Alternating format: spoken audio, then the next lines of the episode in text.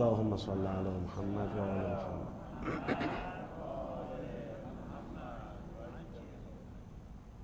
لازم تبریک ارز کنم میلاد با سعادت حضرت فاطمه معصومه. سلام الله علیها رو و آغاز دهه کرامت رو.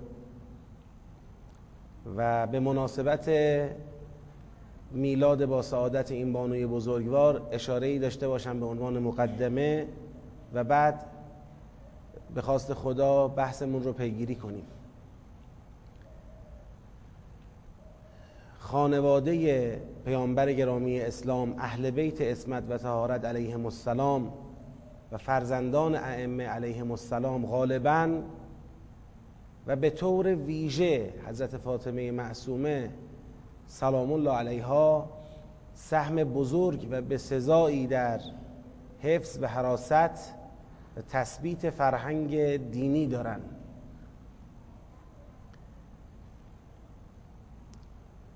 این شخصیت هایی بودند که هیچ وقت برای حراست و حفاظت از دین خود و منافع شخصی خودشون رو ندیدن. و همواره اون چرا که لازم بوده برای جهاد فی سبیل الله انجام بدن ازش دریغ نکردن. یه نمونه بارز همین هجرت حضرت فاطمه معصومه سلام الله علیها است در دورانی که یک اختناق اختناق نرم باید گفت. حاکم بوده. یک فتنه و فریبی از جانب حاکمان وقت جامعه اسلامی به حال بر جامعه مسلط بوده. اینکه عرض می‌کنم فتنه و اختناق نرم نشانه بارزش همین پیشنهاد ولایت اهدی خلیفه وقت حاکم وقت معمون عباسی لعنت الله علیه به حضرت امام رضا علیه السلام بود. یه پیشنهاد مسمومی که می‌خواستن از هر کدام از دو طرف این پیشنهاد رد یا قبول این پیشنهاد سوء استفاده خودشونو بکنن. اگر این پیشنهاد پذیرفته بشه به نحوی سوء استفاده کنن و به نحوی لطمه بزنن و اگر این پیشنهاد رد بشه به نحوی دیگر. که خل حالا اون هوشمندی و درایت معصومانه امام رضا علیه السلام اینها رو ناکام کرد در این جریان. یعنی هیچ کدام از اون دو طرفی که مد نظر این پیشنهاد دهندگان بود رو نپذیرفتند. نه طرف قبول نه طرف رد. یه قبول خونسا را یه راه سومی را که اصلا به ذهن اونها خطور هم نمی کرد و به نحوی خونسا کردن توطعه اونها بود اون رو پذیرفتن که الان این مورد بحث من نیست. من فقط این رو به عنوان اشاره ارز کردم که بدانیم اگر میگم دوران اختناق نرم یعنی واقعا اینطور بود. انگشتشون را رو گردن خانواده اهل بیت و محبینشون و پیروانشون با تمام توان فشار می‌دادن. ولی در کنارش ظاهر قضیه رو به نحوی حفظ می‌کردن که کسی حتی نتونه متوجه عمق فاجعه هم کسی نشه. توی این شرایط قیام حضرت فاطمه معصومه سلام الله علیها اتفاق افتاده. و در واقع قیام ایشون و حرکت ایشون نه صرفا یک دلتنگی خواهرانه و یک مسافرتی برای دیدن برادر. اصلا نباید اینطور تلقی بشه. یعنی اگر کسی حرکت ایشون رو یه بررسی حتی اجمالی کرده باشه که ایشون چه مسیری رو طی کردند و در مسیر کجاها توقف داشتند کجاها صحبت کردند چه جریانی را ایجاد کردند. پشت سر امام رضا علیه السلام این به وضوح پیداست.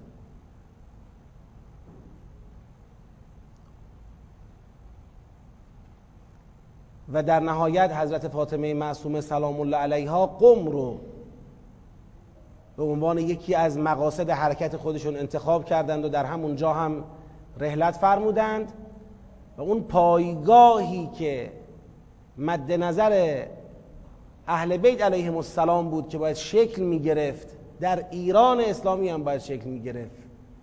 همین این روزها هم دیده می‌شد در نگاه اهل علیهم السلام اون پایگاه رو در قوم ایجاد کردن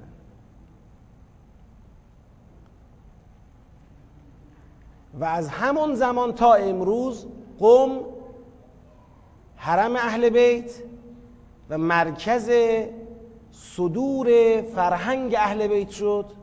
شما نگاه بکنید فکر نکنید انسان اگر یک حرکت ساده و خونسا انجام داده باشه هیچ وقت نقطه پایان حرکت او این نمیشه که امروز شما می‌بینید.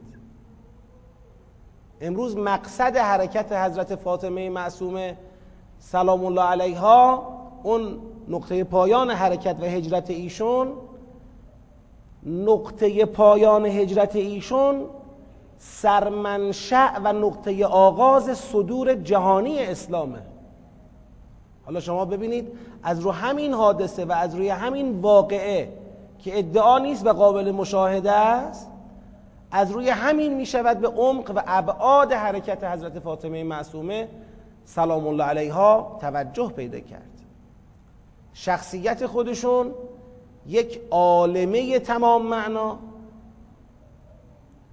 یک محدثه تمام معنا یک معصومه تمام معنا. درسته که جزء چهارده معصوم نیستند اما اسمت اکتسابی ایشون در حد اعلاست. ما در شخصیت های امامزادگان عظیم و شعنمون معدود امامزادگانی داریم که در حقیقت میشه گفت معصومند. شخصیت اونها اسمت اونها اسمت اکتسابی اونها در حد اعلا قرار داره. شاید بتونیم بشماریم به اندازه انگشتان یک دست نشه. حضرت فاطمه معصومه سلام الله علیها نسبتشون با حرکت تمدن سازانه امام رضا علیه السلام دقیقا همون نسبت حضرت زینب سلام الله علیها با اون قیام بتشکنانه ابا عبدالله علیه السلام.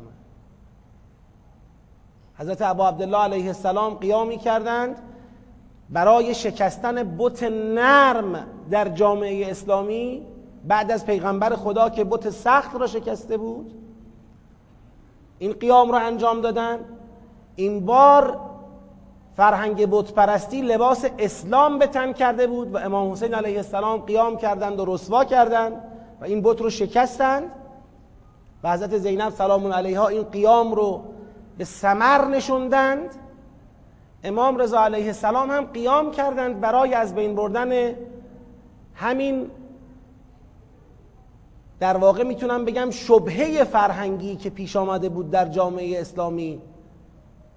و تلاش می‌شد که حق گم بشه در لابلای امواج حق نما و باطل. امام رضا علیه السلام قیام کردند و حضرت معصومه سلام علیها قیام ایشون رو به سمر نشوندند. یعنی نسبت همون نسبته. به همون اندازه که حرکت حضرت زینب سلام علیها در دامنه قیام ابا عبدالله علیه السلام آگاهانه است هوشمندانه است انتخاب شده است برنامه ریزی شده است و رهبری میشه به همون اندازه حرکت حضرت فاطمه معصومه سلام الله علیها آگاهانه هوشمندانه برنامه ریزی شده و رهبری شده است. اینو باید در نظر داشت. بگذریم از اینکه حالا بارها گفته شده من در جلسات مختلف متدبران محترم این نکته رو گفتم باز هم جهت یادآوری عرض می‌کنم. اهل بیت علیهم السلام خودشون تأکید بر این معنا دارن که قم حرم ما اهل بیته. قم حرم ما اهل بیته. حضرت فاطمه سلام, سلام علیها در قم مدفون هستند ولی این شهر را شما حرم همه اهل بیت بدانید. واقعا همینطورم هست. جزء معدود زیارتنامه هایی که از معصوم نقل شده یعنی متن زیارتنامه حدیثه زیارتنامه حضرت فاطمه معصومه سلام الله علیها است. جزء معدود زیارتنامه هایی است که از امام معصوم نقل شده. از ابتداش تا انتهاش. حدیثه. اینطور نیستش که مثلا ادبا نشسته باشن و یه زیارتنامه تنظیم کرده باشن یا اینکه یک زیارتنامه کلی باشه برای مثلا امامزادگان و اون رو مثلا برای حضرت معصومه سلام علیها هم بخونیم. نه اینطور نیست. مخصوص خودشون زیارتنامه دارن. و حدیثه.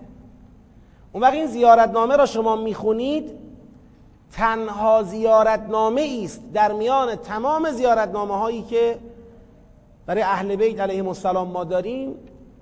تنها زیارتنامه است که شما توی این زیارتنامه تمام معصومین چهارده معصوم غیر از امام زمان علیه السلام که ایشون به لطف الهی زنده هستند غیر از امام زمان علیه السلام به تمام معصومین سلام مستقیم داده میشه در این زیارتنامه.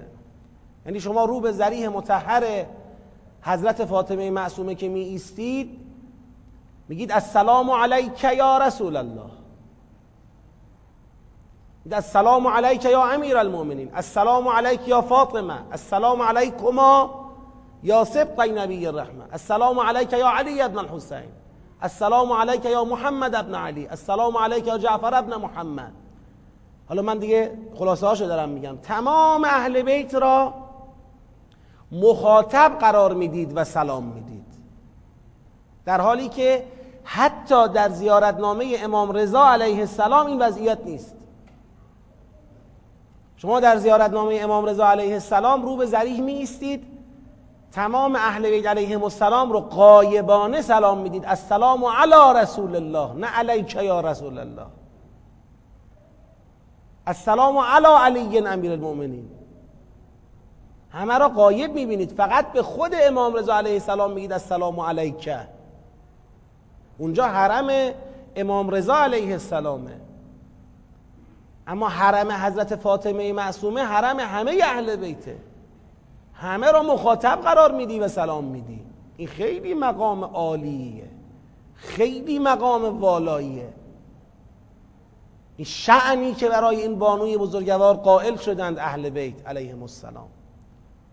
احترام و جلالتی که برای ایشون قائل شدند. اهل بیت علیهم السلام.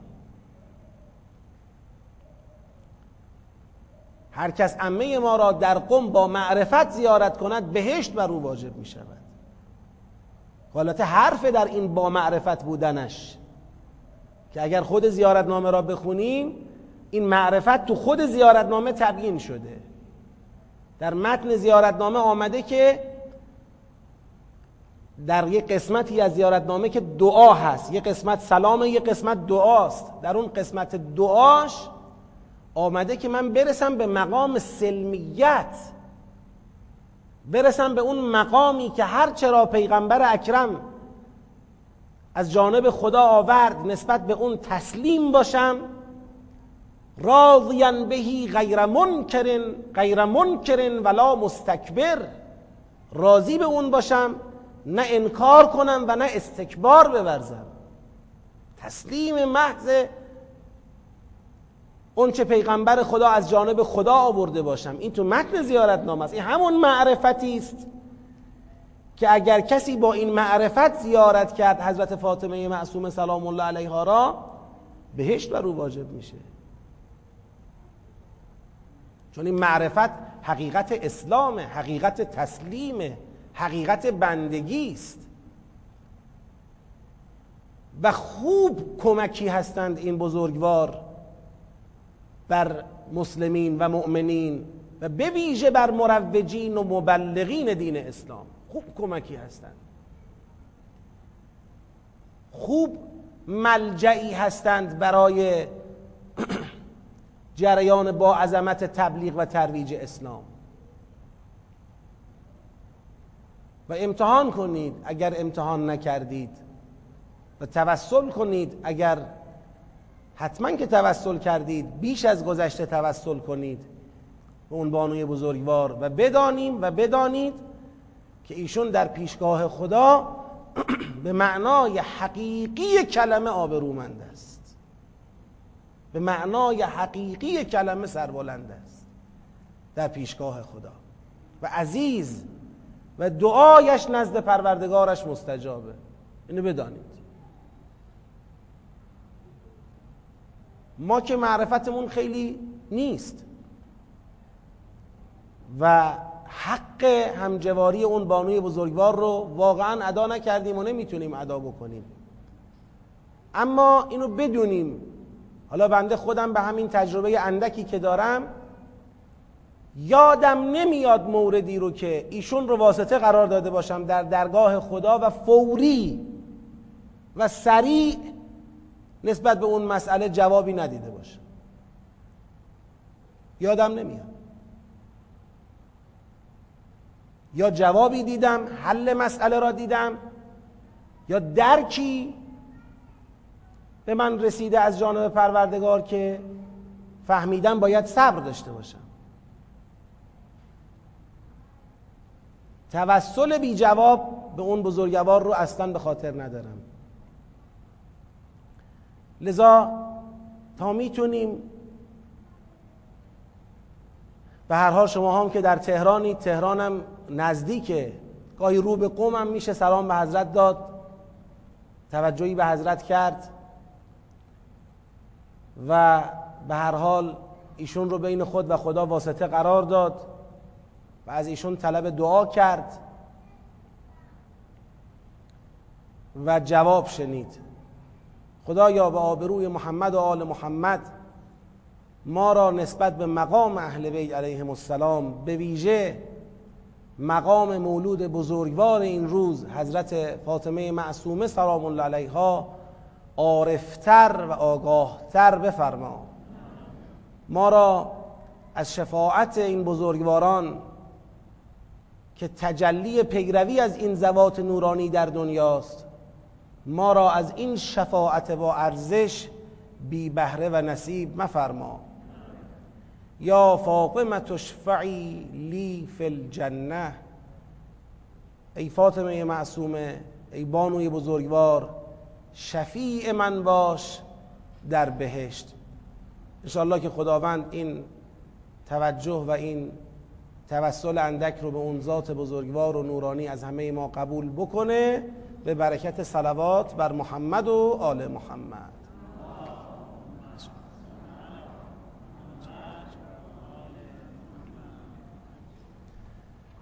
خب سیاقی که از آیه والله خلقکم ثم یتوفاکم آیه هفتاد آغاز شده بود. این سیاق چندم بود نوشتید؟ این سیاق سیزدهم بود.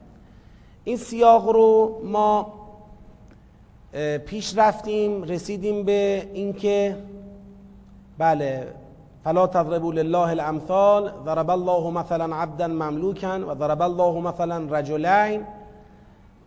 تا رسیدیم به آیه 77 ولله غیب السماوات والارض و ما امر الساعت الا کلمح البصر او هو اقرب. ان الله على كل شیء قدیر رسیدیم به این آیه.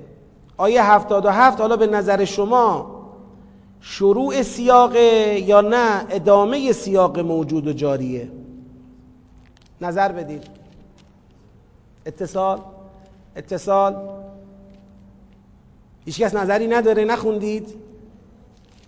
انفصال. اتصال. خب یه نفر دلیل بیاره که چرا اتصال؟ چرا اتصال؟ بفرمایید. کسی دلیلی به ذهنش می‌رسه؟ آیه ولله غیب السماوات والارض و ما امر الساعه الا کلمح البصر چه ربطی به گذشته دارد که ما می‌تونیم این رو متصل به قبل بدانیم؟ چه اتصالی دارد از نظر سیر مفهومی؟ همینجا علکی اتصال انفصال. خب توضیح بدید چرا منفصله و سرآغاز چه سیریه؟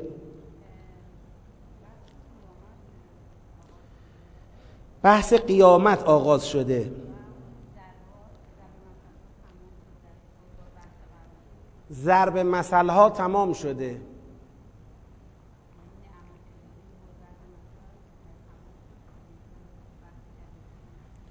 خب یه توضیحی بر این که بحث قیامت شروع شده و ضرب مثل ها تمام شده. خب ببینید آیا بحث قیامت واقعا آغاز شده یا فقط یه اشاره شده؟ در حد یه اشاره است. یعنی اگر نگاه کنیم به ادامه بحث بحث قیامت نیست در ادامه. درسته؟ یعنی درست آیه بعد از هفتاد و هفت می‌رسیم به والله اخرجکم من بطون امهاتکم. لا تعلمون شیئا و جعل لكم السمع والابصار والافئده لعلكم تشکرون ما در سیری بودیم که ابتدای سیاق هامون چی داشتیم؟ والله داشتیم. لذا این یه احتمال قویه که شاید این والله اخرجکم من بطون امهاتکم دو مرتبه دور جدیدی از والله هایی که ما داشتیم در سیر سیاق های کنونی خودمون. که اگر به این اسلوب توجه بکنیم اون وقت شاید بتونیم آیه 77 رو اشاره به لله غیب السماوات والارض رو یه جوری در ارتباط با قبلش بفهمیم و اون چیه؟ نگاه کنید این جایی که خداوند دو تا مثل زد ضرب الله مثلا عبدا مملوکن درسته؟ دوباره فرمود و ضرب الله مثلا رجلین ضرب مثل یعنی چی؟ ضرب مثل یعنی چی؟ ضرب مثل یعنی یه حقیقت غیبی را به لفظ کشیدن یه حقیقت باطنی را به لفظ درآوردن این میشه ضرب مثل یه معنایی را که ممکنه خیلی به اون معنا توجه پیدا نمی‌کنن دسترسی ندارن اونو میایم به لفظ می‌کشیم تا همه به اون معنا دسترسی پیدا کنن. ضرب مثل از جانب چه کسی بیش از هر کس دیگری می‌تونه معتبر باشه؟ کسی که بیشتر به غیب آگاهه. کسی برای شما مثل زد عبدا مملوکن را کسی برای شما مثل زد؟ رجلین را که غیب آسمان ها و زمین مال اوست. ولله غیب السماوات والارض. و ما امر الساعت الا کلمح البصر او هو اقرب. این چیه؟ این یه هشداره. چرا چون در حد یه اشاره است. یعنی یه بحثی درباره قیامت باز نکرده. فقط خواسته بگه اگر شما به ضرب مسئله خدا توجه نکنید بدانید دیر یا زود قیامت مانند یک چشم بر هم زدنی می‌رسد. شما بی بهره میمونید. پس این لله غیب السماوات والارض را می‌توان در دامنه مثلها توضیح داد و ما امر الساعه را می‌توان در جایگاه هشدار دید. و ان الله علی کل شیء قدیر هم تعلیلی است برای همین که و ما امر الساعه الا کلمح بصر او هو اقرب. چرا؟ چون ان الله علی کل شیء قدیر.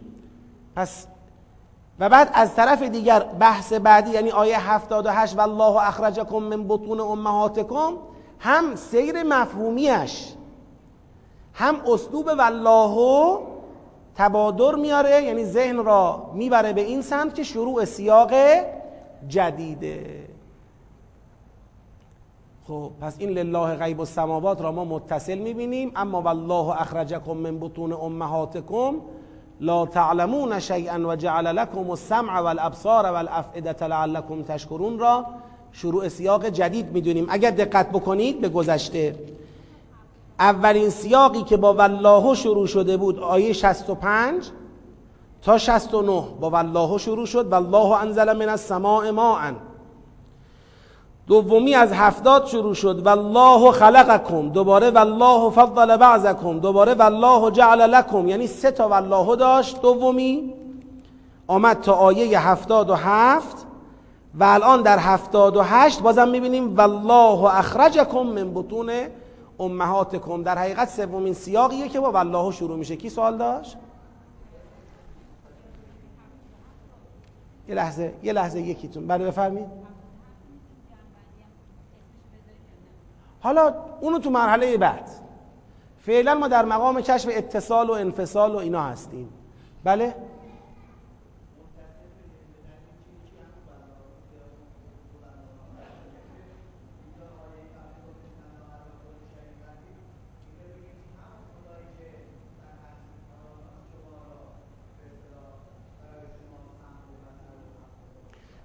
یعنی شما اقرار می‌کنید به اینکه این والله اخرجکم من بطون امهاتکم. هم مثل ان الله علی کل شیء قدیر می‌خواد علت بیارد برای و ما امر الساعه الا کلم البصر او هو اقرب. اونو فهمیدم. سوال من رو جواب بدید. اگر ما بخوایم این والله را بچسبونیمش به ان الله علی کل شیء قدیر حکمش با ان الله علی کل شیء قدیر یکی میشه. ان الله علی کل شیء قدیر جایگاهش چیه؟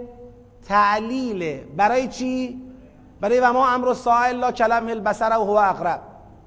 آیا شما می‌تونید بپذیرید که این بحث والله اخرجکم من بطون امهاتکم و بحثای بعدیش اینا هم می‌خواد فقط علتی بیاورد برای اثبات و ما امر الساعه الا کلم البصر او هو اقرب؟ زمینی سیر درست نمی‌کنه. ما دنبال کشف سیریم. ببینید اگر دنبال کشف تناسب باشیم تناسب یعنی اینکه بالاخره یه مناسبتی بین این معنا و این معنا هست. بله من اقرار می‌کنم اینجا مناسبت هست. اما تناسب لزوما سیر بگید نیست. سیر یعنی این سیر پاراگرافی که داشتیم می‌رفتیم راجع به چی بود؟ راجع به ضرب مثل بود. بعد بعد از اینکه ضرب مثل تمام شد خدا گفت من علم غیب دارم پس مسئله من معتبره. هر کی هم به مسئله که من می‌زنم اعتنا نکنه بدون قیامت داره می‌رسه. تمام شد. بله.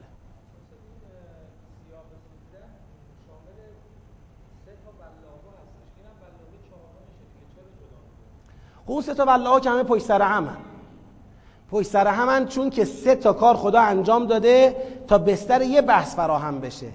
با والله قبلی که انزل من السماء ماء بود با این والله بعدی که بعد از کل صحبت های مربوط به ضرب الله مثلا ضرب الله مثلا فلان آمده فرق می‌کنن اون سه تا همش با هم می‌خواد بگه ببینید من شما رو اینجوری خلقتون کردم اینجوری رزقتون رو تأمین کردم خود شماها اگر بخواید به هم دیگه بعد اونو مقدمه قرار داد برای ضرب الله مثلا ها.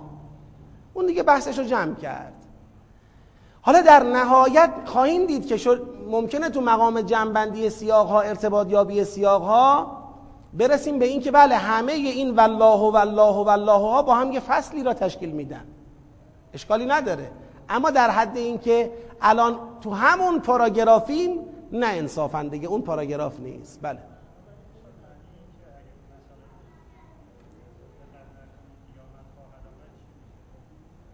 خب این هشدار دیگه. اگر مسئله هایی رو که من می‌زنم بهش توجه نکنید که اون مسئله چی می‌خواست از شما؟ اون مسئله از شما می‌خواست که اهل انفاق باشید. زورتون نیاد از مالی که خدا به شما داده انفاق بکنید. ذات اون مثل روح مثل این بود دیگه. خب.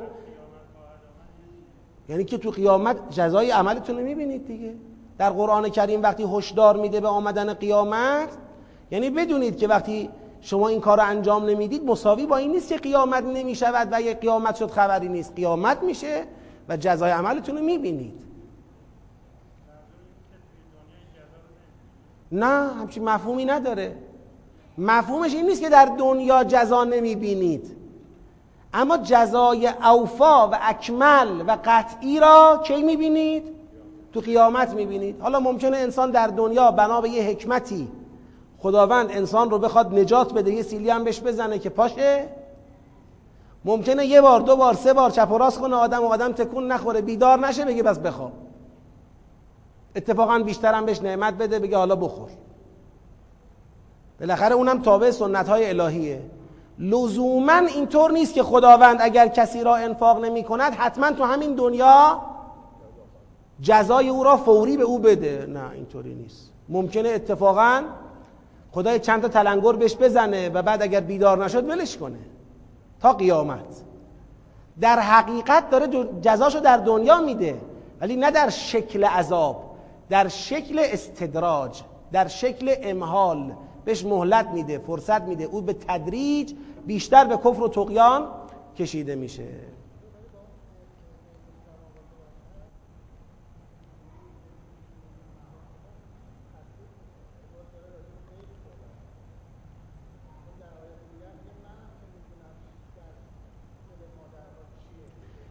این تناسبه.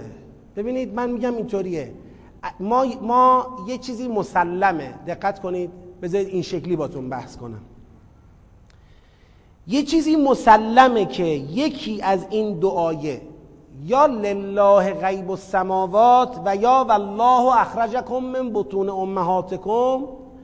یکی از این دو آیه شروع سیاق. یعنی بالاخره اون سیر والله های قبلی و ضرب الله مثلنش تمام شده. حالا یا باید بگیم لله غیب السماوات والارض شروع سیاق است و والله اخرجکم من بطون امهاتکم وصل به اونه. یا باید بگیم والله اخرجکم شروع سیاقه و لله غیب وصل به قبله. باشه باشه. من الان فعلا تقریر محل نزاع بکنم. می‌خوام بگم به هر حال اونچه که مسلم است سیاق یه جایی جدا شده. یا تو آیه لله غیب السماوات سیاق جدا شده یا تو آیه والله اخرجکم. درست؟ اگر اینو بپذیریم باید بیایم ببینیم کدام یک از این دوتا قرینه شروع بودنش بیشتره. و الا تناسبات که در همه جای قرآن وجود داره. یعنی تقریبا من می‌تونم بگم سیاقی شاید به ندرت پیدا بشه سیاقی که شما بین این سیاق و سیاق بعدیش یه تناسبی پیدا نکنی بین آیات آخر و اول اون. آیه آخر این سیاق و آیه اول سیاق بعدی. مثل قرآن یه کتابی ذاتش اینطوریه. با دیوار کشی بحثاش از هم جدا نمیشه. که اصلا مطلقا پاستوریزه دیگه. یعنی یه جوری خدا اینجا جدا کرده که هیچی نذاشته واسه اتصال. اینجوری نیست. نرمه. یعنی در قرآن جدا شدن سیاق ها هم خیلی سخت نیست. با یه شیبی اتفاق میفته. با یه تناسب هایی اتفاق میفته. خدا وقتی می‌خواد از این سخن فرود بیاد یه جوری فرود میاد که تو فرودش زمینه سخن بعدی را چه می‌کنه؟ فراهم می‌کنه. اون سخن بعدی را که می‌خواد شروع کنه یه جوری شروع می‌کنه که با پایان سخن قبلیش متناسبه. قرآن اینجوریه. جدایی سیاقهاش. حتی جدایی سوره هاش اینجوریه. شما برید کتاب مجمع البیان رو نگاه کنید. در تفسیر مجمع البیان یکی از کارهایی که صاحب این تفسیر انجام داده اینه. میاد در شروع هر سوره ای میگه ببینید سوره قبلی با این آیه تمام شد و این سوره به تناسب اون آیه با این آیه شروع شد. یعنی یکی از کاراش اینه که می‌خواد بگه بین آیه آخر سوره قبلی و آیه اول این سوره تناسبی وجود داره. و درستم میگه اتفاقا. یعنی منم میپسندم این حرف رو درسته. یعنی خداوند حتی سوره ها را که جدا می‌کنه اینجوری با دیوار بتونی محکمی که اصلا هیچ ربطی اتصالی این شکلی نیست. قرآن کتاب نرمیه. میفرماید کتابا متشابهن بگید مثانی. یک کتابی است که مزامینش به هم نظر داره به هم با هم تشابه داره نسبت به هم توجه داره. این شکلیه. خب با این نکته که عرض کردم ما وقتی امر دائر شد بین اینکه لله غیب شروع سیاق باشد یا والله اخرجکم شروع سیاق باشد باید بیایم ببینیم قرائن کدام را تأیید می‌کنه بیشتر کدوم بیشتر قرینه داره. من میگم ببینید یک خود اسلوب والله که تا اینجا یعنی قبل از این سیاق ما دو تا سیاق دیگه هم داشتیم که با چی شروع شدن؟ با والله شروع شدن. این خودش یه نشانه است. که آقا من بحث جدیدم تو والله شروع میشه. والله می‌تونه خدا اینطور بفرماید مثلا والله له غیب السماوات والله عالم الغیب والله عالم غیب السماوات والارض. اما نه اونو با لله آورده اینو با والله. این یک مطلب. نکته دوم اینه که اگر این لله غیب و سماوات را هم بتونیم به نحوی با قبلش توجیهش کنیم که مسئله چی بوده؟ ضرب مثل بوده هم به نحوی بتونیم با بعدش توجیه کنیم که مسئله اخرجکم من بطون امهاتکم لا تعلمون شیئا بوده کدام اولویت داره؟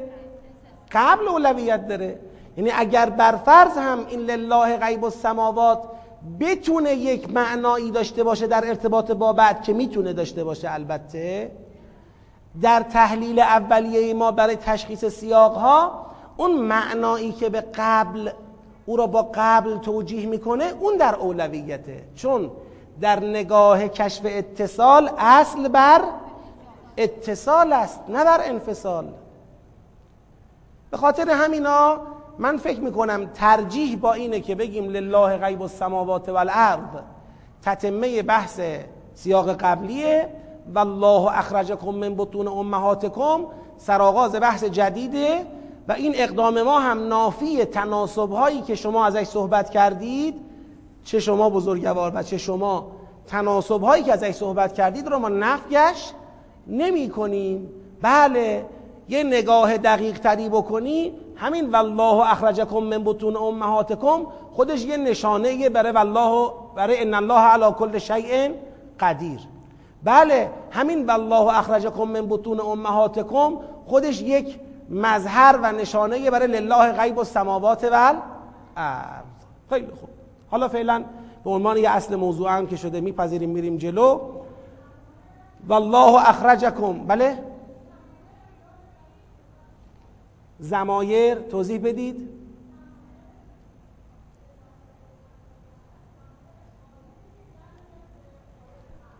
آه بله.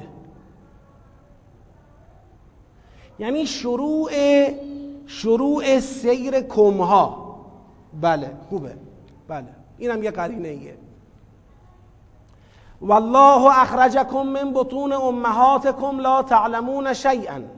و جعل لكم السمع والابصار والافئده لعلكم تشکرون. تو رو خدا این بحثای فنی ما باعث نشه از معنای این آیات غافل بشیم یعنی یکی از هنرهای یک متدبر اینه که بحث فنی می‌کنه اما از ذات معنی آیات هم غافل نمیشه. حیفه.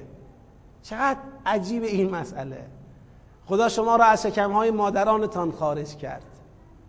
در حالتی که لا تعلمون شیئا هیچی نمی‌دونید هیچ به دنیا میاد هیچی نمی‌دونه. صفر کیلومتر آکبند دست نخورده. خیلی شگفت آوره بعد و جعل لکم السمع والابصار والافئده. گوشتون رو فعال می‌کنه. اینم باز یه ترتیبی داره ها. یعنی بیش از هر چیزی بچه در بد به تولد به چی حساسه؟ صدا. بیش از هر چیزی. بعد کم کم باز چشم ها فعال میشن بعد باز جلوتر افعده فعال میشه درک فعال میشه. لعلکم تشکرون. باشد که شکرش رو به جا بیارید. شکرش چیه حالا؟ شکرش همینه که از این سمع و ابصار و افعده بهره ببری برای چی اینا رو بهت داده؟ که بهره ببری استفاده بکنی. غرق در معجزات الهی هستیم. غرق در اتفاقات خارق العاده هستیم که به اونها چه کردیم؟ عادت کردیم. عادت کردیم. و دیگه برای ما اون معنای واقعی رو قرآن یکی از کاراش اینه ما را از این عادت ها از این روزمرگی ها نجات بده. اینقدر عادی نبینیم این مسائل رو اینقدر عادی بهش نگاه نکنیم. یک وقتایی زندگیمون رو مطالعه کنیم. همیشه تو زندگی غرق نشیم. من دیروز به یه بهانه به خانواده داشتم این نکته رو می‌گفتم در واقع یادآوری بهش می‌کردم. البته بیشتر به خودم. گفتم این دو تا بچه ای که الان تو خونه جلو دست و پای شما میرن و میان یه وقتایی انقدر انسان غرق در متن زندگی میشه که فکر می‌کنه همش کار همین بیدارش بیدار شیم صبحانه بادم نمی‌دونم خونه رو آماده کنم غذا رو تهیه کنم چه کنم همین مثلا زندگی رو داریم اداره می‌کنیم. یه وقتایی خودتو از این فضا بیرون بکش و یه مطالعه بکن این فضا رو. ببین چه خبره. لحظه به لحظهش معجزه است. دو تا انسان در حال پرورش یافتن در مقابل چشمتن تو خونه داری می‌بینی؟ روز به روز داره هر روزی می‌بینی هر چند روزی یه آپشنی فعال میشه. یک قابلیت جدید پیدا می‌کنه این انسان. اه. کی داره اینا رو ایجاد می‌کنه؟ خیلی شگفت آوره اینا همه عظمت های پروردگاره آیات و نشانه های پروردگاره. همین یک کتابه نه ده کتابه. فقط همینو ببین بسه برای ایمان بسه برای تقوا بسه برای دل نبستن برای توجه کردن به اون ذات پاک به اون قدرت مطلق. کی می‌تونه؟ لعلکم تشکرون. الم یرو الى الطیر مسخرات فی جو السماء؟ ما یمسکهن الا الله. ان الله ان فی ذلك لآیات لقوم یؤمنون. کیا علم یرو کیا علم یرو همین شمایی که از بطون امهاتکم لا تعلمون شیئا اومدید بیرون ولی سمع براتون گذاشت ابصار براتون گذاشت افعده براتون گذاشت. حالا خدا با یه التفاتی میگه. میگه توجه نکردند به طیر به پرندگان که مسخرات فی جو السما که در جو آسمان اینا مسخرند. یعنی خداوند اونها را تسخیر کرده در اختیار گرفته. ولی با توجه به سابقه سوره می‌دونیم که خداوند هر چرا مسخر کرده به نفع کی مسخر کرده؟ به نفع شما مسخر کرده دیگه. علم یرو الی الطیر مسخرات فی جو السما؟ ما یمسکهن الا الله. در سوره مبارکه ملک هم یه همچین چیزی رو خداوند اشاره فرمود. چه کسی جز خدا این پرندگانی را که در آسمان دارن پر می‌کشن نگه داشته؟ پرنده حالا ما به پرنده های خیلی بزرگ وقتی یه وقتایی مثال می‌زنیم چون چشم ناقص ما درک ناقص ما از عطف توجه به ریزها گاهی اوقات غافل میشه. من میگم پشش همون پشه.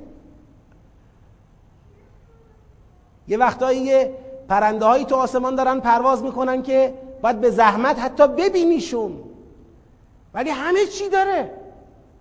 بال داره پا داره دهن داره معده داره نیش داره سیستم عصبی داره پر پرواز داره با سرعت داره این پر رو می‌زنه در آسمان به هر سمتی می‌خواد خودشو جهت میده. واقعا همونش عجیبه.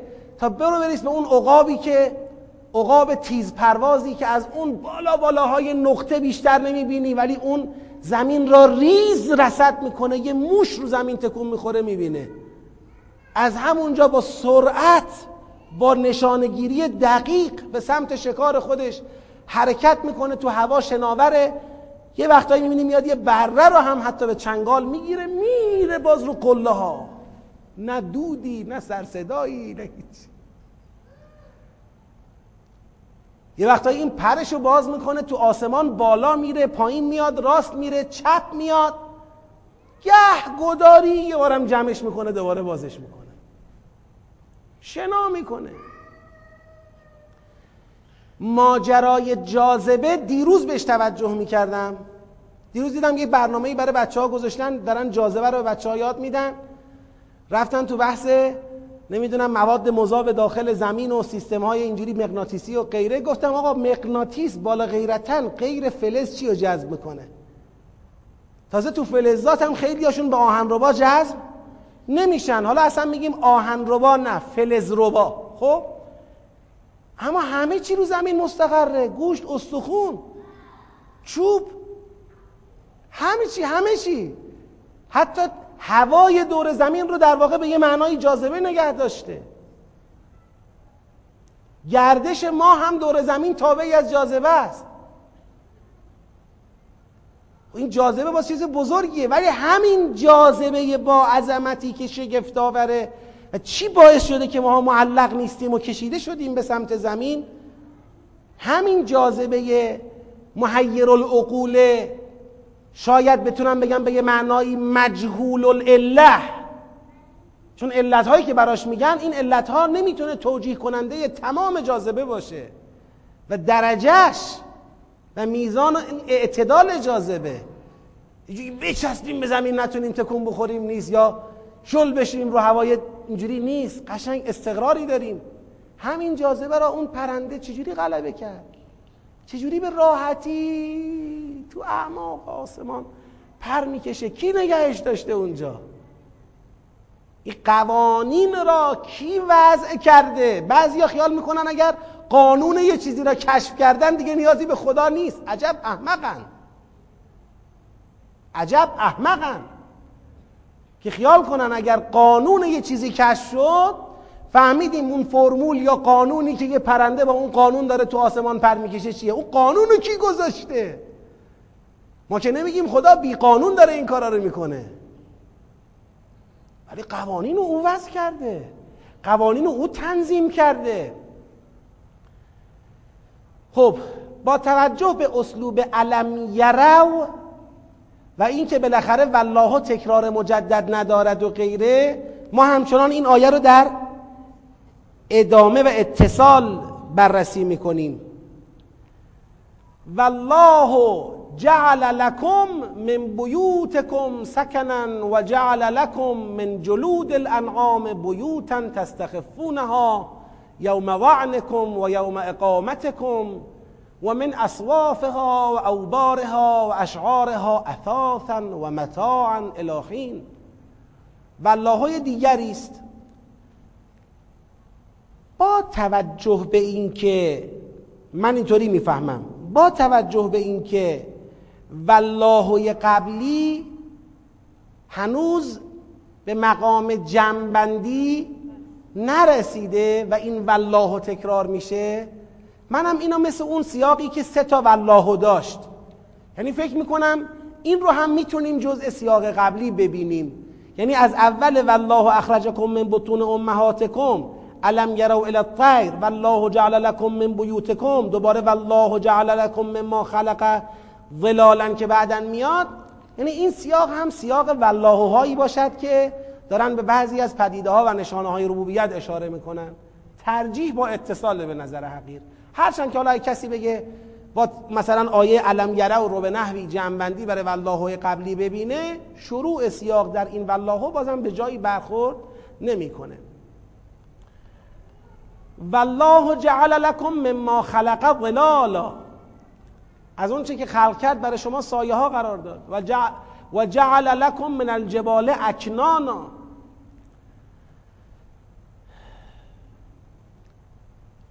یه وقتایی آدم زمستونه تو زمستون خیلی آدم قدر سایه رو نمی‌دونه. میگه خب سایه است. اتفاقا دنبال جای آفتابی میگرده که بره یه خورده آفتاب بهش بخوره گرما بگیره. اما تابستونه شما ببین الان مثلا تو اون ساعتی که بعد از ظهره اون پیادهروی اینوری که سایه است ازدهام این پیادهروی اونوری که آفتاب خلوت.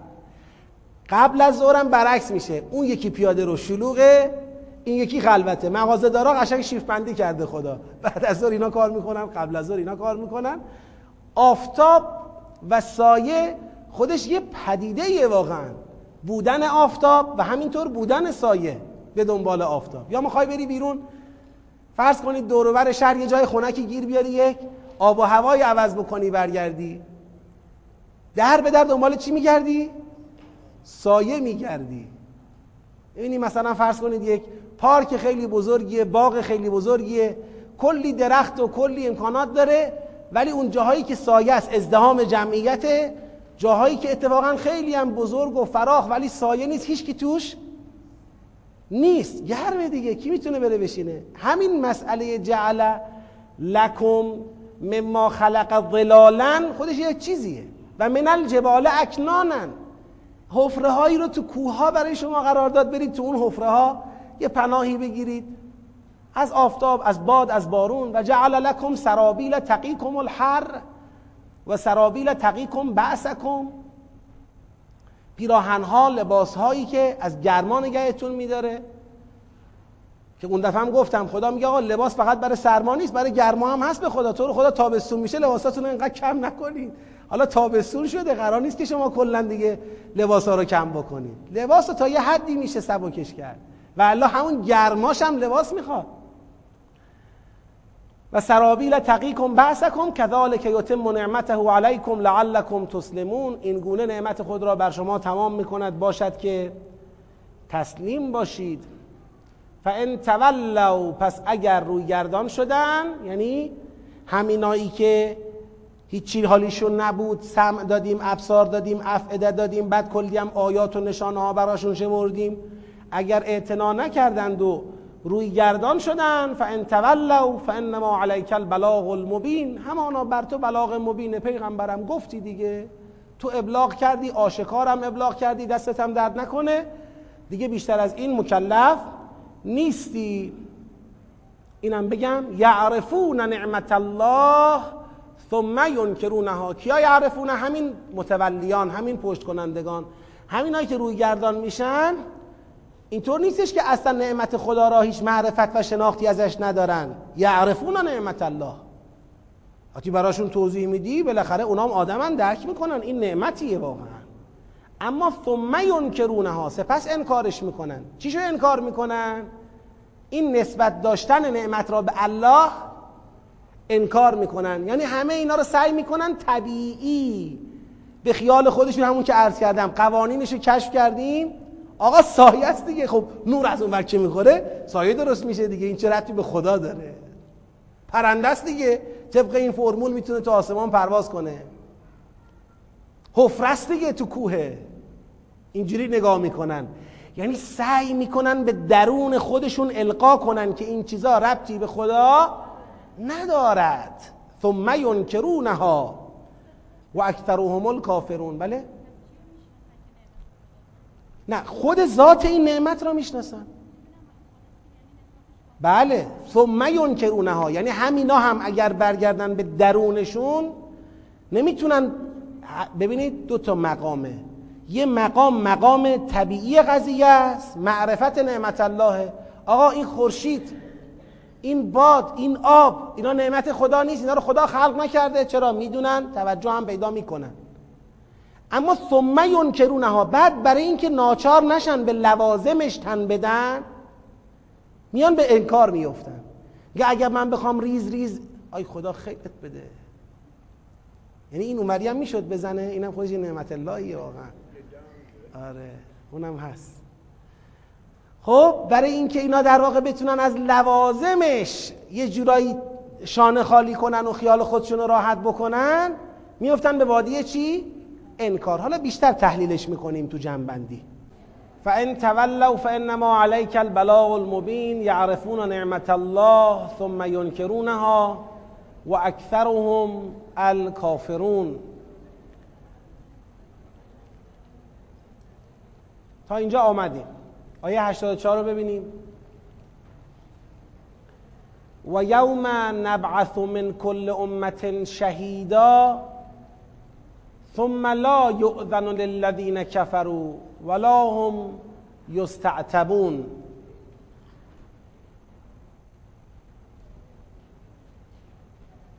ببینید ما می‌تونیم الان بگیم این الذین کفرو در آیه 84 مطابقت داره با منکران نعمت الله در آیه 83 اما این در صورتیه که ما ببینیم آیه 84 یه سیری از مباحث رو در قیامت شروع نکرده و فقط خواسته یه اشاره ای کنه به عاقبت این کافران و تمام. ولی اگر یه نگاه بندازید به ادامه مباحث یه توجهی اگر بفرمایید نگاه کنید الان من ادامه مباحث رو بخونم. و یوم نبعث من کل امت شهیدا ثم لا یؤذن للذین كفروا ولا هم یستعتبون. و اذا رأى الذين ظلموا العذاب فلا يخفف عنهم ولا هم ينظرون و اذا رأى الذين اشركوا شركاءهم قالوا ربنا هؤلاء شركاؤنا الذين كنا ندعو من دونك فالقوا اليهم القول انكم لكاذبون. و القوا الى الله یومئذ السلام و ضل عنهم ما كانوا یفترون. الذين كفروا وصدوا عن سبيل الله زدناهم عذابا فوق العذاب بما كانوا يفسدون و یوم نبعث من كل امت شهیدا من انفسهم که همینجا گفته بود نبعث من كل امت شهیدا من انفسهم و هؤلاء. ببینید اصلا می‌بینیم بحثی که در یوم نبعث رو داریم می‌بینیم درسته که یک الذین کفروی ما اینجا داریم که این الذین کفرو مطابقت داره با منکران نعمت الله از نظر مصداقی. ولی یه سیر جدیدی درباره محشور شدن انسانها در قیامت و شهید آوردن انبیا در اون صحنه و دادگاه حسابرسی و مکالمه ای که بین انسان ها و بین شرکای پنداری در قیامت اتفاق میفته سیر یک سیر مفهومی جدیده. یعنی با وجود اینکه یه تطبیق مصداقی بین این آیه و قبل هست اما سیر جدید آغاز میشه و آیه 84 شروع سیاق چندم؟ پانزدهمه. و یوم نبعث من کل امت شهیدا ثم لا یؤذن للذین كفروا ولا هم یستعتبون وقتی که از هر امتی یه شهیدی آورده میشه مبعوث میشه خدا اون روز دیگه اذن به کافران نمیده و فرصت به هر حال عذرخواهی و عذرتراشی و این حرفا به کافران داده نمیشه که خب حالا خطاب کنید اتاب کنید بگید ببینم مشکل چی از خودتون دفاع کنید همچین چیزی نیست. و اذا رأى الذين ظلموا العذاب فلا يخفف عنهم ولا هم ينظرون. اون وقتی که دیگه عذاب را می‌بینن وقت تخفیف نیست. مهلت هم داده نمیشن که حالا یک به هر حال از عذاب بتونن یک چند سباهی خودشون رو فاصله بدن. به هیچ عنوان. و اذا رأى الذين اشركوا شركاءهم الذين كفروا الذين ظلموا الذين اشرکو عناوین مختلفی که بر اینها می شود تطبیق داد خدا داره از همه این عناوین استفاده می‌کنه وقتی که مشرکان شرکا را می‌بینن میگن پروردگارا اینهاشن این همون شرکایی هستن که ما اینا را به جای تو میخواندیم فالقوا الیهم القول انکم لکاذبون. اون وقت خطاب به اونها القاء قول می‌کنن که همانا شما دروغگویان هستید. و القوا الی الله یومئذ السلام. و اون روز در مقابل خداوند اظهار تسلیم می‌کنند ولی و ضل عنهم ما کانوا یفترون. یعنی ببینید در اون فضا که قائل میشن اونجا با همه وجود شهادت میدن به این شرکا که بابا شماها ما رو گول زدید. حالا البته اونجا من یه بحثی کردم در این آیه شریفه که فالقوا الیهم القول. کی القوا الی کی قول؟ شرکا القاء قول می‌کنن.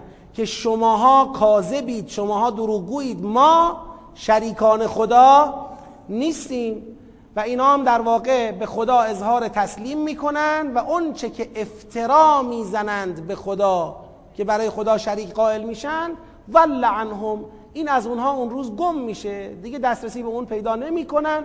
یعنی نسبتشون و واسطهشون با شرکا قطع میشه. و الذین کفروا و صدوا عن سبیل الله زدناهم عذابا فوق العذاب به ما کانوا باز این دفعه به الذین کفروا یه عنوان صدوا عن سبیل الله هم اضافه می‌کنه که عذابشون به خاطر همین صدو بیشتر میشه. یعنی الذین کفروا یه عذاب عادی تری دارن معمولی تری دارن اما اینایی که کفرو و صدو هن اینا زدناهم عذابا فوق العذاب. یه عذابی مافوق اون عذاب عادی گرفتارش میشند. و یوم نبعث فی کل امت شهیدا. ببینید همینجا. همین که گفتیم در از هر امتی شهیدی همون روز که ما در هر امتی شهیدی را مبعوث می‌کنیم من انفسهم و جئنا بک شهیدن علی هؤلاء.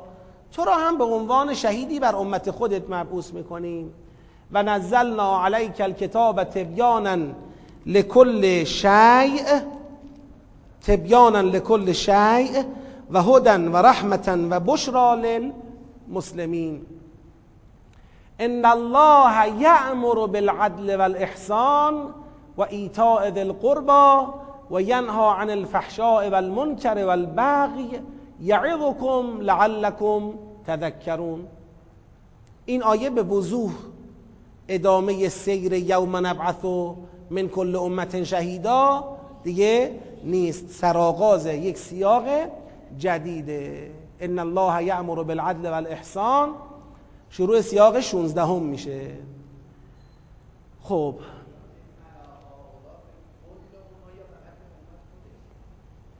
میشه گفت به کل.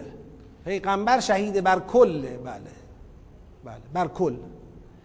ان الله یأمر بالعدل والاحسان و ایتاء ذی القربا امر خدا به عدل احسان. گفتیم البته اینا رو مستقل میشه دید. اما اگر یه مقدار طولی نگاه کنیم و قدر متیقن از معانی را بخوایم نگاه کنیم امر به عدل با چی تحقق پیدا می‌کنه؟ با احسان. با احسان. در احسان چی اولویت داره؟ ذل قربا و ایتاء ذل قربا و ینها عن الفحشاء و المنکر و البغی و نهی می‌کند از فحشا از منکر از بغیه گفتیم اگر بخوایم اینا رو بازم سیاقی نگاه کنیم می‌تونه تقابلی داشته باشه با عدل و احسان و ایتاء ذل قربا نقطه مقابل عدل میشه فحشا. نقطه مقابل احسان میشه منکر. یعنی احسان معروفه ولی احسان نکردن چیه؟ منکره نقطه مقابل ایتاز القربا میشه بقیه. تجاوز زیاده طلبی. در همون دور قبلی هم که داشتیم مفاهیم آیات رو کار می‌کردیم همونجا هم گفتم که البته وقتی ما میایم مفاهیم یا مصادیق سیاقی رو در نظر می‌گیریم منکر کلیت معنا نیستیم. خدا مطلقا به عدل و احسان و ایتاز القربا امر فرموده و مطلقا از فحشا و منکر و بغی نهی فرموده. یعظکم لعلکم تذکرون. نصیحتتون می‌کند باشد که متذکر شوید. و اوفو به عهد الله اذا عاهدتم خب دیگه ببینید بعد از آیه 90 وقتی میفرماید اوفو به عهد الله عهد الله میشه چی؟ همین احسان و عدل و احسان و ایتاز القربا و دوری از فحشا و منکر و بقی میشه عهد الله. خب شما که این عهد را با خدا دارید بهش وفا کنید. ولا تنقضوا الایمان بعد توکیدها. شما که متعهدید بر اینکه وفادار به این عهد باشید بعد از تأکید به این عهد خودتون نقض یمین نکنید نشکنید این پیمانهای خودتون را وقد جعلتم الله علیکم کفیلا. شما زیر نظر خدا پیمان بستید خدا را کفیله بر پیمانهای خودتون قرار دادید. خدا را شاهد قرار دادید.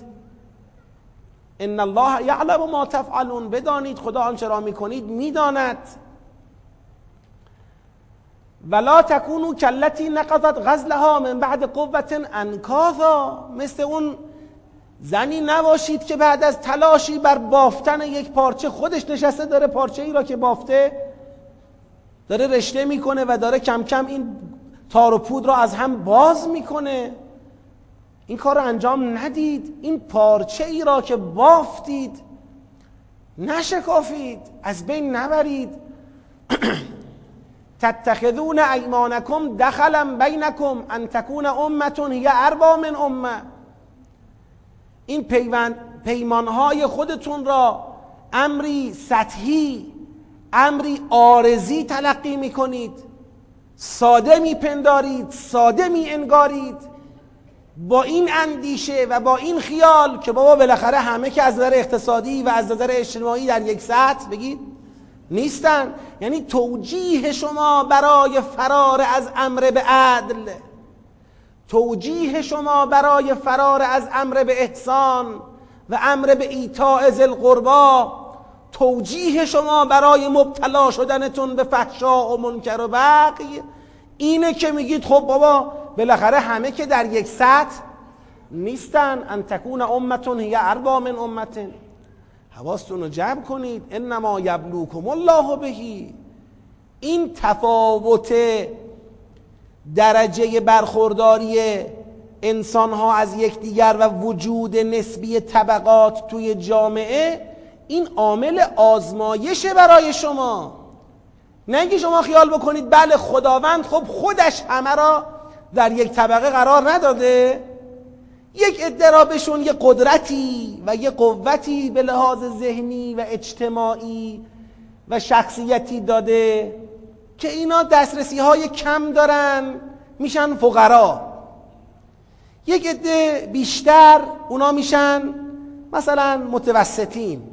یک عده تیزترن باهوشترن موقعیت های اجتماعی بهتری دارن. اونا میشن آژن خوب دارن اونا میشن اون طبقات بالاتر. بعد با خودتون برگردید بگید که خب حالا که دیگه ماها بر اساس اراده و خواست خدا طبقه بندی شدیم آدمای متفاوتی هستیم سطح بندی تعیین شده از جانب خدا داریم. پس چه دلیلی می شود که بخوایم عدالت را پیاده بکنیم. چه دلیلی می شود بخوایم احسان را فرهنگ خودمون بدانیم ایتا ذل قربا بکنیم به نزدیکانمون بخوایم خدمتی برسانیم. هر کی زندگی خودشو داره. الان که دیگه فضای مجازی دست همه هست و همه این جورایی ارتباط با فضای مجازی دارن انسان این تئوری ها را آشکار می‌بینه. بالاخره بعضی از این کسانی که الان معروف شدن توی جامعه به یه نحوی شناخته شدن سر زبون ها اسماشون میچرخه کلیپاشون میچرخه حرفایی می‌زنن که آدم می‌بینه بله این اندیشه ها واقعا وجود داره. ما ما باید برخوردار باشیم. اون دیگران هم خب نباید برخوردار باشن. حالا که چی بشه؟ یعنی الان این چه تکلیفی رو متوجه ما می‌کنه؟ این که من یه آدمی بودم تیز بودم زرنگ بودم باهوش بودم تلاش کردم الان رسیدم مثلا به این زندگی خب چه ربطی داره به اون دیگرانی که نبودن و نرسیدن؟ از نظر ایشون. نبودند و نرسیدن.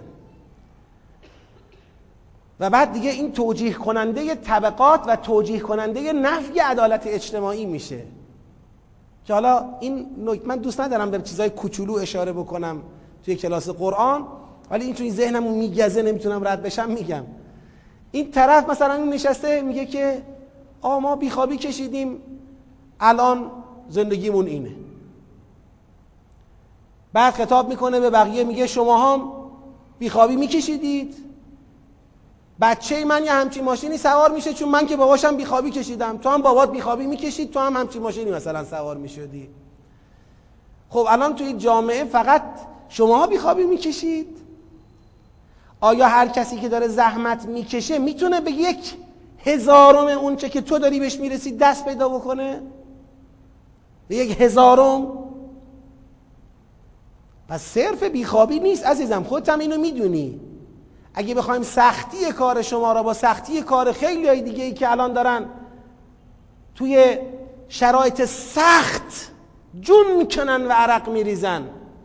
بخوایم مقایسه بکنیم سختی کار تو در مقایسه با او هیچی نیست. تو تو پنبه داری بزرگ میشی. تو ناز و نعمت داری کار می‌کنی. شما برو ببین کارگرای معدن چی می‌کشن.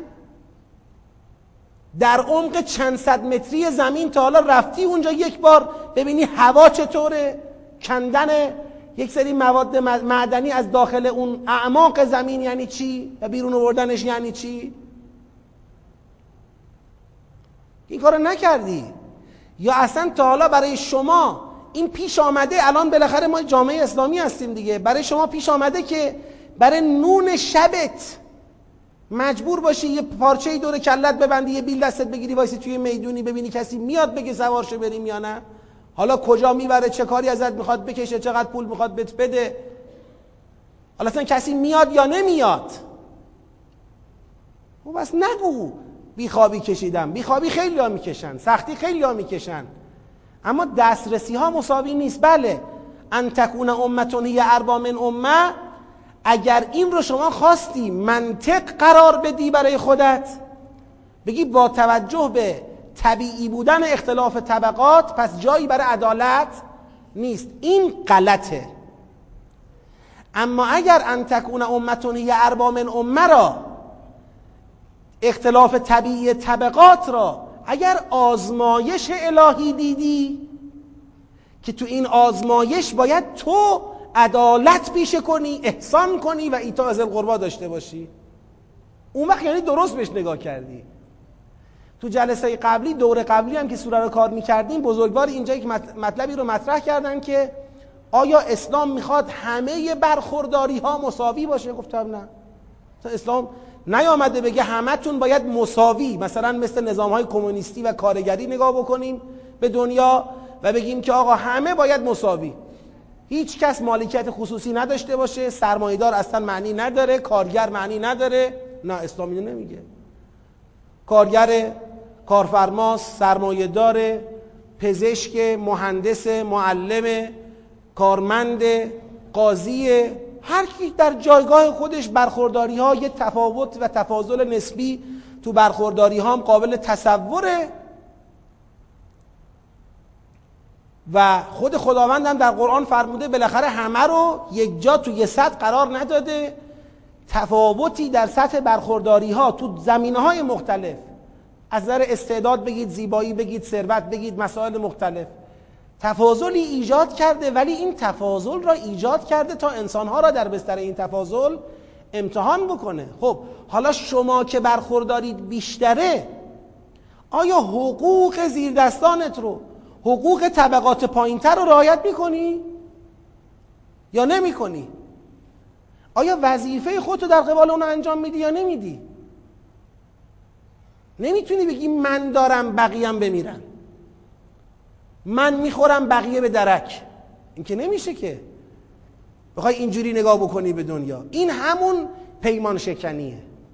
یعنی این همون خروج از پیمان مهم بندگی با خداست. این همون ایمان را دخلا بینکم گرفتنه. یعنی سطحی و آرزی و بیخود و همینطوری تعهداتی داریم. حالا انگار نه انگار.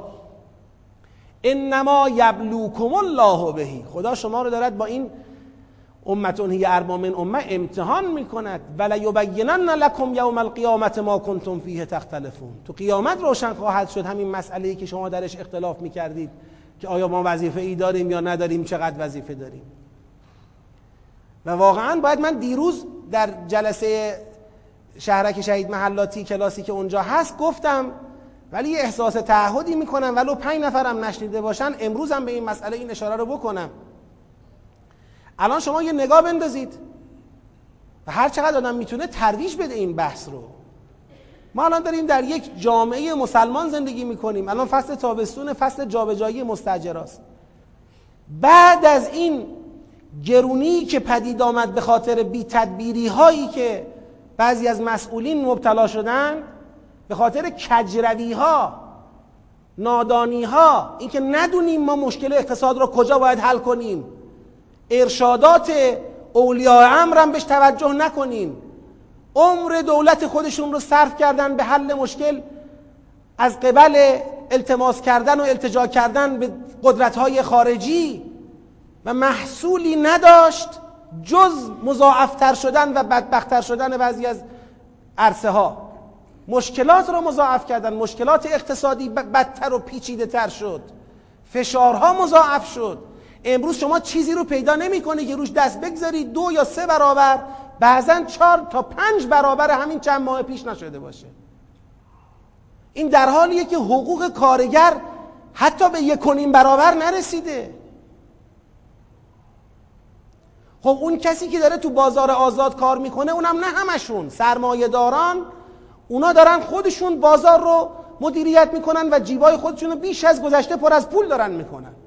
برای اونا بد نشده این گرونی ها ولی کمر مردم زیر بارش شکست. حالا توی همین اوضاع خودمون به خودمون رحم نکنیم. چی میشه؟ تو همین تهران 500 هزار دستگاه خونه خالی وجود داره. آمار رسمیه. مسئولان خودشون دارن میگن. 500 هزار دستگاه خونه خالی اگر عرضه بشه مگر قیمت رهن و اجاره میشه این؟ ازدواج که بماند خیلی از جوانان میترسن اسمشو بیارن.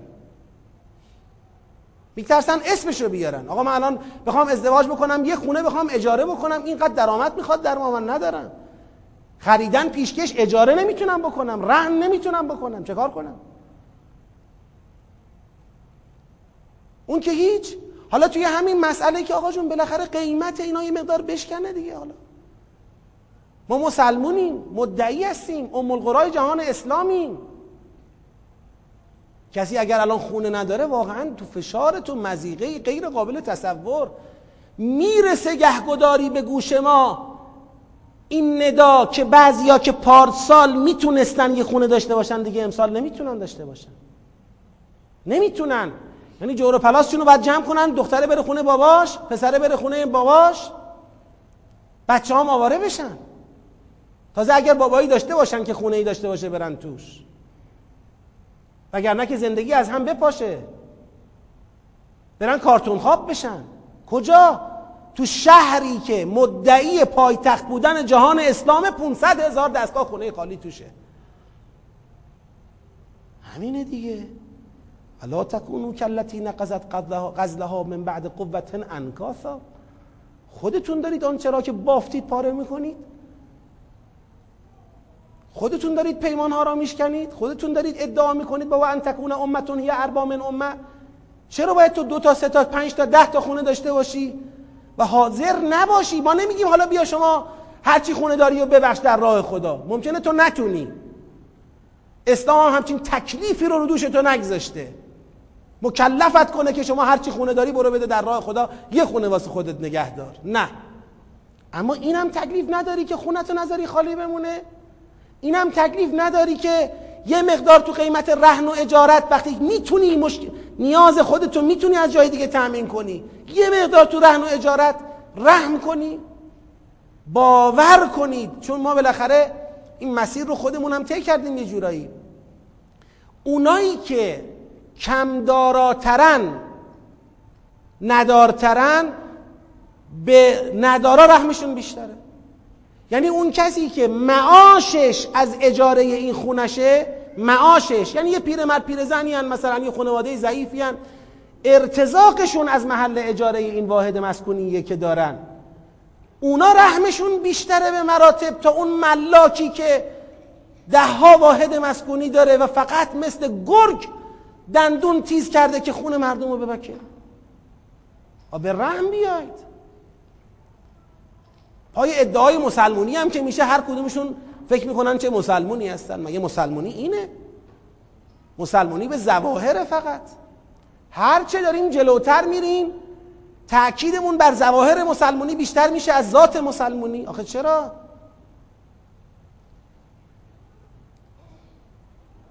و زواهر مسلمونی هم لازمه ولی اصل اون باطن مسلمونیه. داشته باشیم. اینا رو واقعا نمیگم برای شماها. شماها که الحمدلله اهل قرآن و اهل انفاق و اهل توجهات اینطوری هستید. ولی بگیم. هر جا می‌تونید بگید. کلاسی دارید بگید. محفلی دارید بگید. نشر بدید. ما تا بر نگردیم به عهدمان با خدا بدانیم هر روز از تمدن اسلامی بیشتر فاصله خواهیم گرفت. اینو بدونیم. خیال نکنیم با این اوضاعی که الان داریم رقم می‌زنیم داریم میریم به سمت تمدن اسلامی. نه داریم میریم به سمت تمدن غربی. این توسعه غربیه. این توسعه غربیه که میگه کارگر اگر نتونست خودشو بکشه بالا بمیره. بمیره. کارتون خواب بشه به جهنم. یه جایی لای چرخدنده های این دستگاه پیشرفت ما گیر کرد دیگه گیر کرد. خودش گیر کرده می‌خواست گیر نکنه.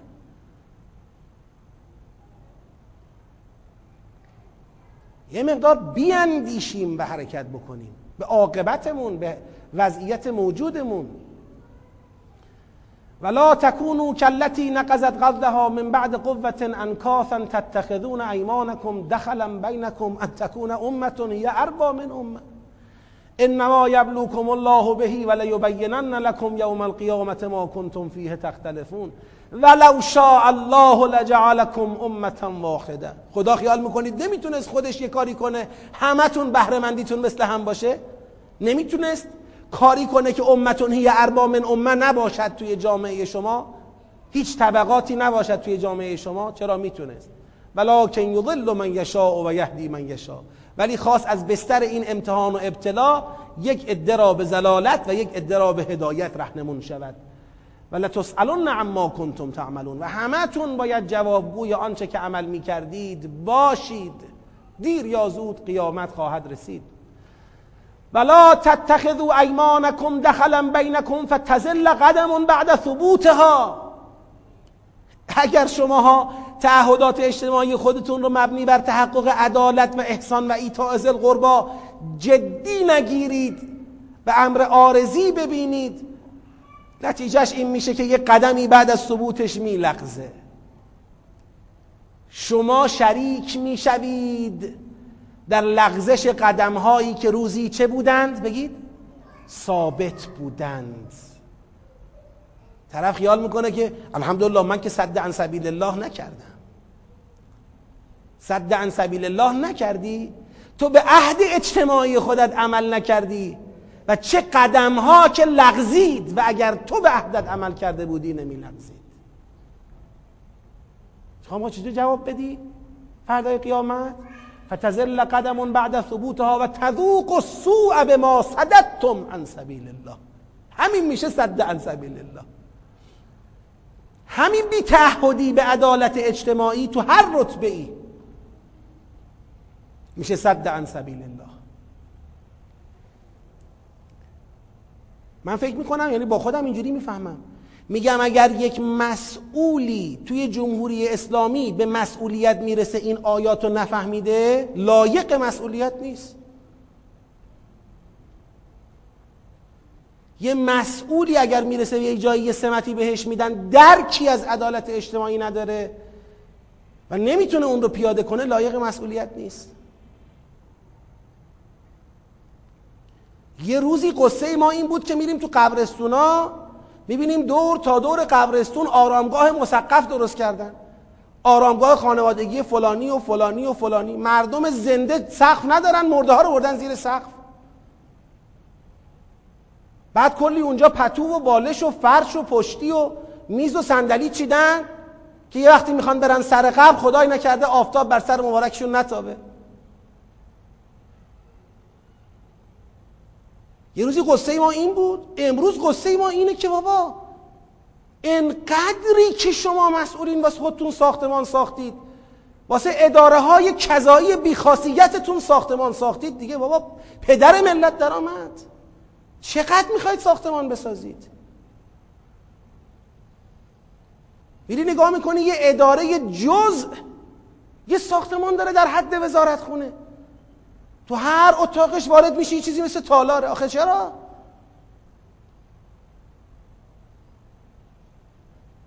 چیه آقا فرمانداره فرماندار مگر چیه؟ چه رسد به وزیرش چه رسد به دیگریش؟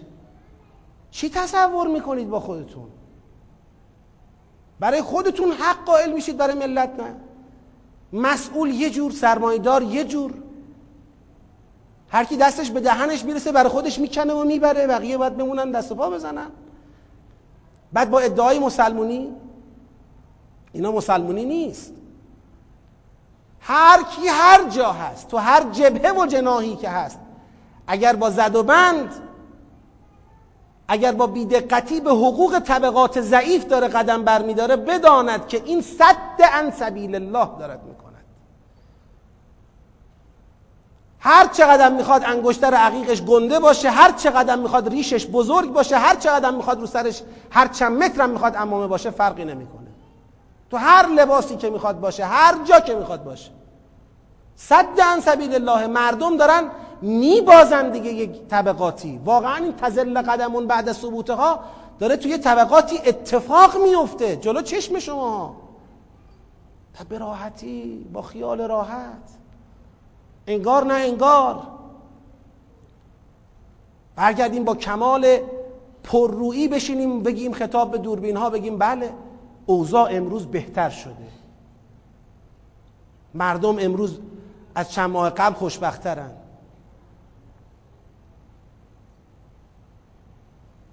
بله دیگه. ولکم عذاب عظیم.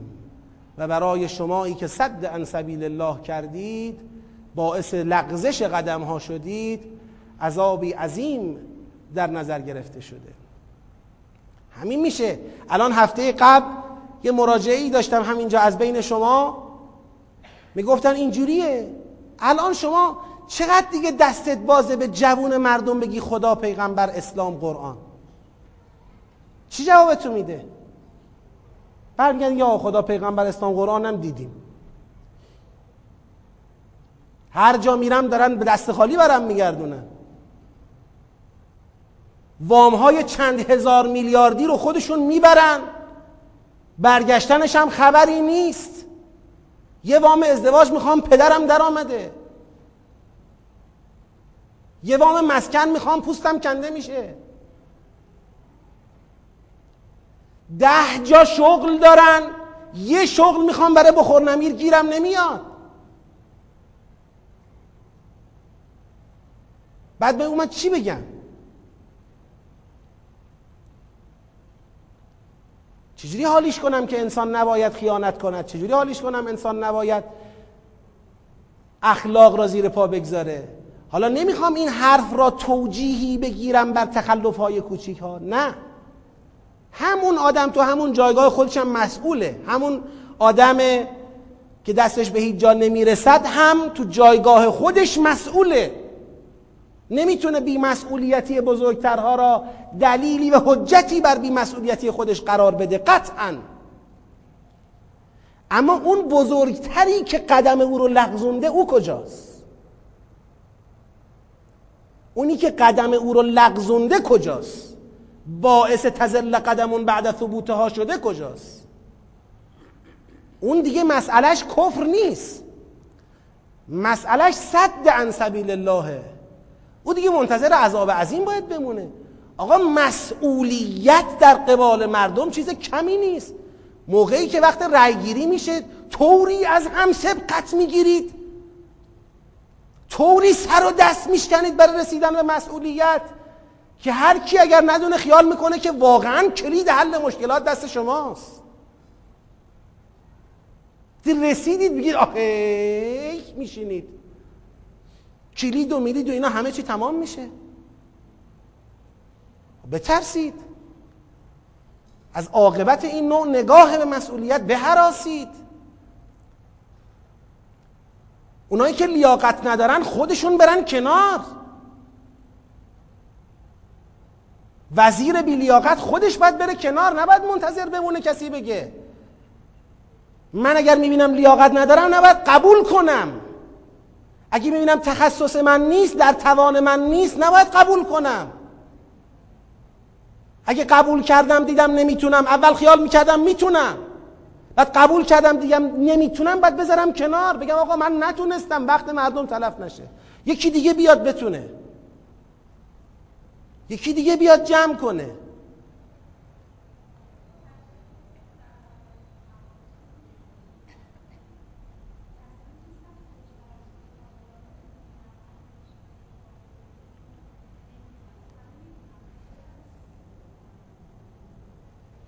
چرا چیکار می‌کنیم؟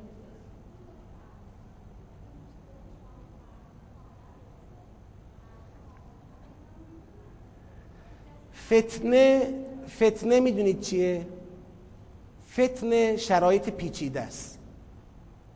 علی علیه السلام درباره فتنه سخنان قشنگی در نهج البلاغه داره. گاهی اونقدر شرایط در هم پیچیده میشه که نمیشه با همین نگاه بسیط به راحتی حلش کرد. شما می‌خوای این طرف ماجرا را بگیری حل بکنی از جای دیگر طوری از دست در میره که ضرر دو برابر بلکه چند برابر میشه. می‌خوای اونجا را بگیری باز از جای دیگر. من این حرفی که می‌زنم توجیه سکوت خیلی ها نیست. خیلی ها نباید سکوت کنن. خیلی ها باید داد بزنن. خیلی ها باید بگن. باید قیام کنن نه فقط داد بزنن. باید قیام کنن و امر رو به جای خودش برگردونن. امر در جای خودش نیست. خب اما اینکه خیلی از این افراد دیگری هم که ما فکر می‌کنیم باید داد بزنن و فکر می‌کنیم نمی‌زنن چون از داد زدن اونها مشکل حل نمی شود که بدتر و پیچیده تر می شود یعنی اون وقت همین یه لقمه نونی هم که دست مردم می‌رسه فردا معلوم نیست دست مردم برسه. به خاطر این شرایط سخت. الان فقط در کنار تمام این معضلاتی که ما در داخل خودمون می‌بینیم شما اضافه بکنید این گرگ های دندون تیز کرده اطراف خودمون. رو این طمع های سیری ناپذیر دور خودمون رو نگاه بکنید. که تمام منطقه ما دور تا دور پر شده از گرگ های گرسنه ای که منتظر دریدنند. پر شده. فتنه یعنی این. تو این فضا تو این اوضاع نگه داشتن سر و سامان جز به نظر لطف خدا جز به الهامات امام زمان علیه السلام توجهات امام زمان علیه السلام واقعا ممکن نیست. من اینی که میگم خدا می‌دونه شعار نیست و حرف دلمه. ولی اگر تک تک ما در جای خودمون بنده همیشه اینو گفتم بازم تاکید می‌کنم. از من بپرسن شما چی می‌بینی راه حل را؟ چه کار باید بکنیم؟ میگم راه حل ترویج و تثبیت فرهنگ قرآنه. باید قرآن یاد فراگیری قرآن باید فراگیر بشه. هرچه می‌تونیم باید برای قرآن بدویم. خیلی عقب ماندگی داریم در حوزه قرآن. یکی از اون مهمترین کانال هایی که یکی از اون مهمترین معبرهایی که اگر بتونیم قرآن را در جای خودش اونجا قرار بدیم بتونیم به وظیفه خودمون در قبال قرآن تو اون معبر عمل بکنیم خیلی راه نزدیک میشه آموزش پرورش. توی کشور ما نیست کسی که از این کانال عبور نکنه و چند سال تو این کانال توقف نکنه؟ دوازده سال توقف تو کانال آموزش پرورش همه دارن. همه از هر مذهبی دینی فکری جناهی سلیقه‌ای همه داریم از اینجا رد میشیم. عزمی داشته باشیم حرکتی را سامان بدیم. دسترسی هر قدر که دسترسی برامون حاصل میشه به همون اندازه. فرهنگ قرآن باید فراگیر بشه. اگر فرهنگ قرآن فراگیر شد شخص خودم باورم بر اینه که مسائل جامعه ما در یک روند پرشتابی رو به حل میره. چون مردم ما اینو ثابت کردند. بارها ثابت کردند. جایی که مطلب براشون روشن میشه میپذیرن و تو می‌دونن. و حاضرن. یعنی نگاه ما نگاه جامعه شناختی ما این نیست که نه جامعه امروز ما یه جامعه خسته بی حال بی انگیزه غیر مؤمنه. نه اصلا این نگاه نداریم. اتفاقا یک جامعه آماده است. فقط نابرابری ها ظلم ها جامعه رو خسته می‌کنه حتی فقر خسته نمی‌کنه. فرق خسته می‌کنه فقر خسته نمی‌کنه. تبعیض خسته می‌کنه. اما اینکه مردم درک می‌کنن. اکثریت مردم همراه میشن. به اعتقاد من اینه. هر چه بتونیم ولو ما بخوایم پنج سال دیگه ده سال دیگه 20 سال دیگه جواب بگیریم فرقی نمی‌کنه. اما هر چه بتونیم بریم به سمت ترویج فرهنگ قرآن همون قدر نزدیک شدیم به اون جامعه ای که می‌تونه زمین ساز و مقدمه اون جامعه آرمانی باشه ان الله خب وقت ما هم تقریبا میشه گفت تمامه من این در واقع آیه عذاب عظیم خوندم بعدش هم خوندم.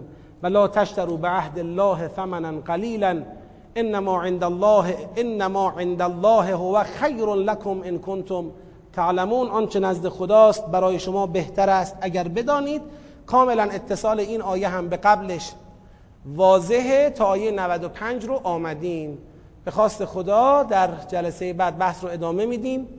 تأکیدا عرض می‌کنم خدمت خواهران و برادران گرامی تدبر در سوره نحل در مرحله دومشه. تو مرحله دوم داریم دستبندی می‌کنیم. لطفا قرائت روزانه سوره نحل با همین رویکرد دستبندی رو داشته باشید.